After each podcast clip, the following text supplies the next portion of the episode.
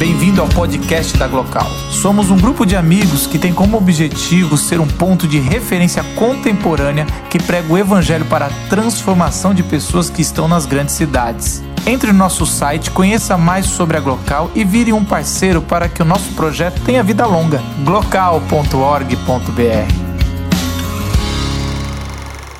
A gente, no primeiro, no primeiro encontro da série, a gente discutiu muito sobre o divino César, ou esse ser divino, a nossa alma que se acha divina, filha do rei, filho de Deus. E é da onde leva essa alma com esse espírito é, infantil de cada um de nós, que a gente acha que a gente é filho do rei. Semana passada, com Stalin, a gente viu sobre o mito que a gente é bom. Que a gente só nos cabe, me, me dá um pouco de autoridade, poder, que eu vou mudar o mundo que eu vou ser melhor, me deixa ser presidente, que você vai ver como esse Brasil vai melhorar, me deixa ser o patrão, que você vai ver como essa empresa, me deixa ser o pai. Esse é o maior, maior, esse é o maior erro do mundo, é você achar que você vai ser. Quantos de vocês, que não são pai nem mãe, no restaurante, quando tem aquela criança bagunçando, você dá aquela olhar por cima, dá um olhar por cima e, e, e aí você fala assim: ah, quando eu for pai, meu filho nunca vai ficar no iPad Nunca vai ser, vai ser uma educação. Eu lembro que eu falava que meu filho, eu nunca vou fazer chantagem, não vou, não vou educá-lo no orgulho. E é, hoje, para ele tomar banho, eu falo: quem chegar primeiro é mulher, do, é quem chegar por último é a mulher do padre. Então, só para você ter uma ideia. Eu lembro quando eu estava no, no avião, logo com meu filho, que agora é o filho mais velho, novinho, e, e quando sobe o avião, é, aquela criancinha ali, de, é, tinha seis meses, sete meses, eu acho que o ouvido dele doeu, começou a chorar, chorar, chorar, chorar. E a pessoa ali do lado, ela me olhou assim, coisa assim, você está atrapalhando o meu voo. E eu fiquei assim, o que, que essa pessoa está querendo que eu faça? Assim, ela quer que eu pegue o pescoço do meu filho e faça, peça um pouquinho. Já acabou. Então, assim, nós temos esse espírito da nossa alma. E hoje, com, com Hitler, talvez é o maior mito e o maior engano da sociedade que a gente está tentando, pelo menos, se não desfazer, repensar, é que a gente é evoluído. É, a gente pensa que a gente é evoluído de 200 anos atrás, de mil anos atrás. Anda na cidade de São Paulo, será que a gente é evoluído mesmo? A gente, a gente não conseguiu nem ter 50% de saneamento básico. Roma tinha mais que isso. E a gente, a gente acha que a gente é evoluído. A gente pula mendigo na rua para chegar até a local. A gente é evoluído. A gente tem, tem uma impressão de que a ciência vai evoluir, que a educação é a solução. Quantos de nós? Agora eu sei que isso é complicado. Vai falar, mas a gente fala assim, com a educação. O é, Brasil precisa de educação. Precisa mesmo, estou dizendo que não precisa. Mas quando a gente estuda que a Alemanha tinha quase zero de analfabetismo quando fez o que fez. É educação? Será que quando o Brasil não tiver mais analfabetos, a gente vai ser uma nação melhor? A ciência, eu gosto daquelas propagandas de plano de saúde, que um dia chegará a hora que a ciência vai vencer a morte. Os estudos, estudos sérios, dizem que a amortalidade vai chegar para o acesso à classe média em mil em 2060, daqui a 40 anos. O que é a mortalidade? A mortalidade é, não é que é imortal. As pessoas, se você for atropelado por um carro, daqui a 100 anos você vai morrer. Talvez não tenha carro, né? Mas sei lá, por alguma coisa. É... Mas a amortalidade é que não vai deixar mais nossas células envelhecerem e a gente vai conseguir tomar desde de 2060 algum remédio que a gente não vai ficar velho e não vai morrer de velhice. Então as pessoas vão poder viver 200, 300 anos. Que pena que eu vou ter 80 anos, eu vou querer morrer, né? Eu vou manter uns 80 anos. Não, já era. Esquece isso. Fala, filho, toma aí que eu não vou não. Será que se um dia alguns de vocês mais novos toparem isso e não quiserem morrer mais de velhice, a nossa angústia da alma, a gente vai ser tão evoluído que vai realmente não precisar de nada? Esses foram os erros até do, do, do, essa briguinha de internet que me deixa sério mesmo, fiquei meio mal, até estou feliz que estamos chegando ao fim dessa série, porque o pessoal quer assim, ah, ele é de esquerda, ele é de direita, como se assim, eu sou um pouco melhor porque o meu matou um pouquinho menos. Alguns milhões a menos, alguns milhões a mais. Que... Então, os seus são assim. Então, essa briguinha besta da alma para querer dizer eu sou mais evoluído, o capitalismo é evolução. Ou o socialismo é evolução, um dia não vai haver religião, porque a gente vai evoluir. É, é demais. Esse é o mito de que a gente está evoluindo cada vez mais e a gente não está. Aliás, é pelo contrário. O que, e eu, eu, eu acredito muito no que a Bíblia diz, e a Bíblia diz que depois da queda, o homem só vai, não sei se existe essa palavra, desevoluir. Ele vai entrar em deturpação total a cada vez mais. Porque essa, essa evolução, essa evolução social que, que o nazismo ele pega, ele é muito parecido com a religião, gente.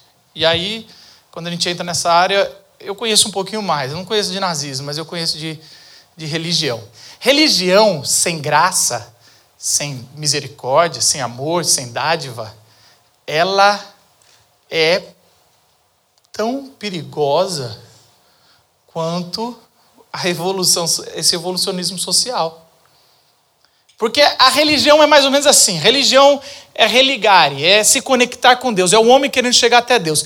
E é assim: se eu sou um homem religioso e eu me conectei com Deus, eu estou do lado de quem? De Deus. Logo, quem não está do meu lado, está do lado de quem? E se a pessoa não está no lado de Deus porque foi meu esforço, então foi esforço da própria pessoa que escolher estar do lado do diabo. E através da religião, se religião é meritocracia e eu quero estar mais perto de Deus e eu consigo estar mais perto de Deus, foi uma decisão minha, foi eu que levantei a mão e decidi seguir a Deus. Então, quem não levantou e não decidiu, é porque é um vagabundo que não quis fazer, é alguém que não, não é sério moralmente. E aí, através da religião, a gente fez as cruzadas, a gente fez inquisição, a gente queima quem não tem a mesma opinião porque está do lado do diabo, a gente corre atrás, a gente põe a nossa, a nossa capital onde a gente quiser, a gente faz o que a gente quiser, porque quando a gente está do lado de Deus, é Deus acima de tudo e eu vou passar por cima de quem não tiver Deus acima de tudo. Hoje pode ser de um lado direito, mas pode ser da esquerda. Eu já cansei de ver do outro lado isso. Porque o problema não é político, direita, esquerda, o problema é da alma. Eu também sou e você também é ditador. Se você não perceber isso, você talvez não esteja acreditando. Marcos, você está exagerando. Falar que a religião é tão ditador. Deixa eu falar um negócio. Depois da queda, você sabe, alguém que entende um pouquinho de Bíblia aí leu Gênesis. Qual foi o primeiro culto que aconteceu depois da queda? Caim e Abel, boa. Primeiro ato religioso, vamos fazer assim, o seguinte: caiu, vamos fazer a religião para religar a Deus. Cada um faz seu sacrifício. Dois irmãos decidem fazer sacrifício. E não importa se você acredita na Bíblia ou não, é, é só para mostrar para você o que é a religião. Um decide dar cereais, o outro decide sacrificar um animal. Deus fala o seguinte: eu gostei desse sacrifício porque eu senti que é de coração, o outro não. E aí o irmão chega e mata o outro irmão. No primeiro culto há um assassinato. Você está entendendo? No primeiro culto há uma, um ditador. A primeira religião, a primeira, o primeiro sacrifício, o primeiro ato religioso, porque a religião, quando você tira a graça, quando você tira a misericórdia, você potencializa a, o, o, ditador que tem na alma. Porque você fala assim: se Deus está me apoiando, eu, eu posso tudo. E aí vem um versículo de Pedro que é para pegar e, e quebrar tudo, né? Primeiro eu vou falar mal do versículo, depois a gente fala bem. 1 Pedro 2, 9, 10. Já pensou? Você ouve assim, ó. Você pega assim, fala para o Hitler. Hitler, não se preocupa não. O Hitler era batista, tá? Não, eu sou presbiteriano, presbiteriano fez muita coisa errada, mas nesse caso, eu, eu tenho que... Não estou querendo direita, esquerda, presbiteriano, batista. Não, tudo é tranqueira. A gente, já, a gente já matou alguns na história, mas vocês mataram mais. Mas assim... Aí você chega, brincadeira. Aí você chega para Hitler e fala assim: Hitler, não se preocupa, não. Você, você é crente? Sou. E Hitler falava que era crente. Uh, não se preocupa, você. Vocês, porém, são geração eleita, sacerdócio real, nação santa, povo escolhido por Deus. Ele fala: aí, tá aí, a raça eleita, tá, tá na Bíblia. Tá na Bíblia. Tá vendo como a gente é raça eleita? Sacerdócio não sacerdócio, sacerdócio real. Nação santa, propriedade exclusiva de Deus. Ninguém põe a mão em mim. Só que o pessoal só lê isso, não lê até o final. Porque ele, o versículo continua assim: para anunciar a grandeza daquele que os chamou. A grandeza não é de Deus por ser Deus, a grandeza é de Deus porque chamou eu e você, tranqueiras. Pessoas que não deveriam ser escolhidos. Que chamou das trevas para a maravilhosa luz. Antes vocês nem sequer eram povo. A gente tem que lembrar nossa origem, se você, por acaso, é da fé cristã. A gente é como é que é a única religião que começa na escravidão, sem povo, sem nação, sem nada. A, a religião, a fé judaica começa no Egito. É de lá que é o, é o Deus que é adorado, que é o Deus dos escravos. Ou Deus dos que servem. Talvez Pedro está dizendo aqui: vocês são sacerdócio real, vocês são nação eleita, para lembrar do Egito. O espírito de escravidão do Egito tem que continuar, mas com vocês livres. O salmista fala o seguinte: antigamente, no Antigo Testamento, quando um escravo ia ser liberto depois de anos de trabalho, mas ele, ele sabia que a vida dele não ia. O patrão dele era tão bom, tão bom, que ele não queria ser, ser liberto. Eles faziam um furo na orelha como dizendo: Eu sou um escravo que tive a opção de ser livre, mas decidi ser escravo por conta própria e servir o meu patrão. Que é, que é. E o salmista fala assim: Senhor, eu furei minha orelha por ti. Eu podia ser só um escravo, mas eu podia ser livre, mas eu tenho o espírito de serviço. Eu tenho o espírito de servir. É interessante que a mãe de dois discípulos, chegam para Jesus e falam assim: mãe sempre acha que o filho é especial, né? E chega para Jesus, é covarde, e fala assim: Jesus, tem que quando você ir para o céu, os meus dois filhos, um senta do seu lado direito e outro senta do seu lado esquerdo, dá para eles ter esse lugar especial, porque eles são especial, são raça eleita. Os caras são, sim, sangue bom, são gente do bem. E aí Jesus dá uma bronca neles. Quando os outros discípulos sabem, eles começam a brigar com eles e com a mãe, mas não é que eles brigam, olha que absurdo você querer. É meu esse lugar, não seu. Que interessante. Jesus estava cercado de gente muito errada. Muito errada, como eu e você. Nenhum dos discípulos de Jesus merecia estar do lado de Jesus. E aí a gente vai começar a perceber que nenhum de nós merecia estar do lado de Jesus. E aí Jesus fala uma coisa muito interessante, ele fala, olha, vocês conhecem no mundo, cada um quer lugar privilegiado, cada um quer algo especial, mas eu vou falar uma coisa para vocês, Mateus 20 vai dizer assim, não será assim entre vocês, ao contrário, quem quiser tornar-se importante entre vocês, deverá ser servo.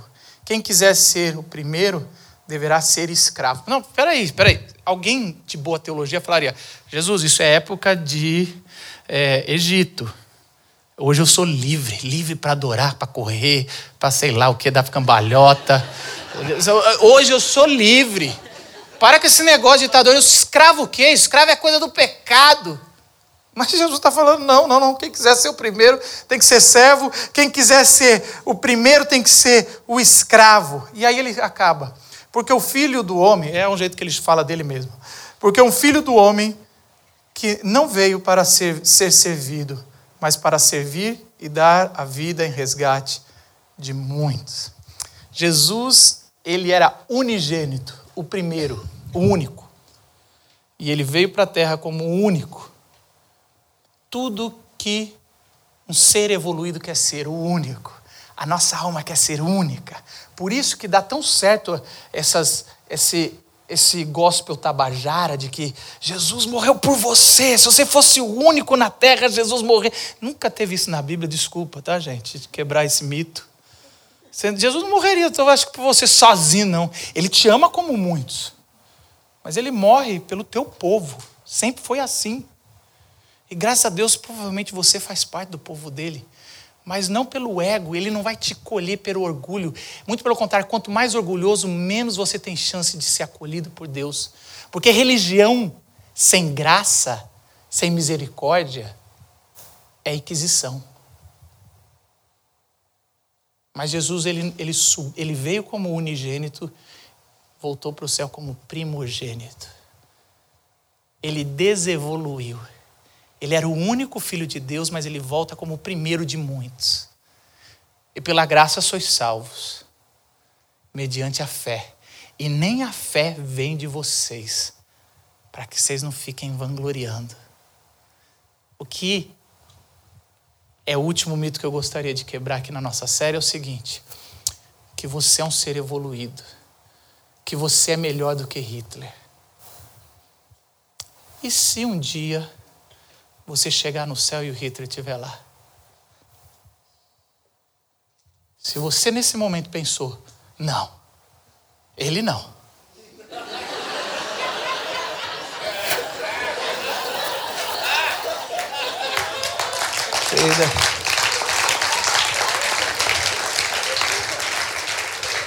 Se você pensou isso, a gente vai ter que começar de novo o nosso discurso aqui. Porque no fundo, no fundo, nossa alma pensa isso. Ele não. Ele não. Uma vez eu escrevi um conto e com isso eu quero encerrar. Um conto de um cara que ele ia toda quarta-feira orar. E aí ele ia na igreja, naqueles cultos de. Sabe aquele culto de oração da igreja de quarta ou quinta que ninguém vai? Mas tem, sei lá para quê. Podia que você estiver mal. E aí ele ia toda quinta, perdia o futebol legal, ele ia lá toda quarta, sei lá. Aí um dia, numa das quartas, ele estava lá orando, fazendo o seu ritual. E aí eu... tocaram-se as trombetas, abriu o teto daquela igreja e Jesus estava voltando. E ele pensava no coração dele, que sorte, bem no dia que eu, bem no dia da reunião da ação, que eu vim, Jesus volta. Sei lá se é assim. Vamos fingir que vai ser assim. E aí ele está indo assim, mas de repente ele ouve um gritos de alegria. Gritos de alegria, gritos de celebração, e ele olha pela, pela janela e ele vê o bar celebrando. E ele olha para a esquina, tinha as prostitutas celebrando. E ele olha para Deus e ele percebe que Jesus deu o último a última mudança, isso é um conto, tá, gente? Não é teologia, tá? Você é universalista. Calma. Já sei. E o último conto, e a última ordem de Deus é: todos serão salvos. E a alegria que estava naquele bar das prostitutas, saber que a vida toda elas nem acreditavam em Deus, mas vão ser salvas foi a, da mesma forma, ao contrário, no coração daquele homem, ele começou a ficar angustiado. Ele começou a ficar com raiva e falar: não é possível, se eu soubesse, eu teria assistido futebol ao longo das últimas quartas-feiras. Eu não teria gastado tanto tempo, eu teria traído minha mulher. Eu fiz isso tudo realmente para conseguir ir. E você vai e perdoa todo mundo. Aí Jesus ele desce e faz um cochicho no ouvido desse homem. E esse homem sai correndo gritando, celebrando, sai daquela igreja abraçando os bêbados, a prostituta. As outras pessoas da igreja perguntam: o que, que você falou, Jesus, para esse cara mudar tão claramente da lei para a graça? O que, que você falou? Jesus falou: se eu não tivesse feito isso, ele teria no grupo que ia ficar. Você só não gosta do amor de Deus quando você acha que você merece a salvação. Porque se Deus salvasse todo mundo, você ficaria triste ou feliz? Porque se você fica triste é porque você acha que você está no grupo que vai ser salvo quando ele não vai salvar todo mundo. É só uma história. A Bíblia não fala que ele vai salvar todo mundo. O texto que eu acabei de ler deu a vida por muitos. Mas a gente sempre tem que pensar que a gente não faz parte desse muitos. Senhor, que eu não vivo uma religião da lei, mas que eu viva a graça e que Sua graça me alcance, pois eu sei que eu não estaria no grupo dos escolhidos. Raça eleita para servir, sacerdote real para sacrificar pelos outros. Nação santa separada para tirar o pecado do meio de todos. É diferente. Eu não estou pregando não religião. Eu não estou pregando religião. Eu estou pregando, apesar da religião, existe a graça que pode salvar você e a sua alma ditadora. Que no final das contas, se você vê Hitler, Stalin, César ou a sua mãe querida lá no céu, você saiba que foi pela graça. Baixe sua cabeça, vamos orar a Deus e lembrar de que somos salvos pela graça. Mas, Marcos, eu nem sei se eu acredito em Deus. Eu quero dar as boas novas para você. Deus se reconciliou com, a, com você, mesmo você nem conhecendo Deus. Duas semanas atrás, um, quando acabou a Glocal, veio uma pessoa falando: Marcos, eu, eu sou um ateu, eu acho que eu era. Eu, eu sou ateu dos outros deuses, mas desse Jesus que você está falando, eu não sou, não. E eu falei: olha só, você pode até ter acreditado em Cristo nesse encontro, mas eu quero dizer que Cristo já acreditava em você muito antes. E é por isso que a gente faz Glocal. Porque a gente acredita, a gente primeiro eu acredito muito no, eu tenho muito medo na alma que você tem e que eu tenho.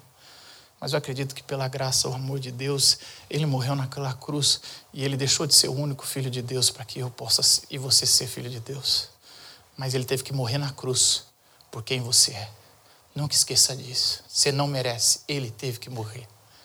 Senhor Jesus,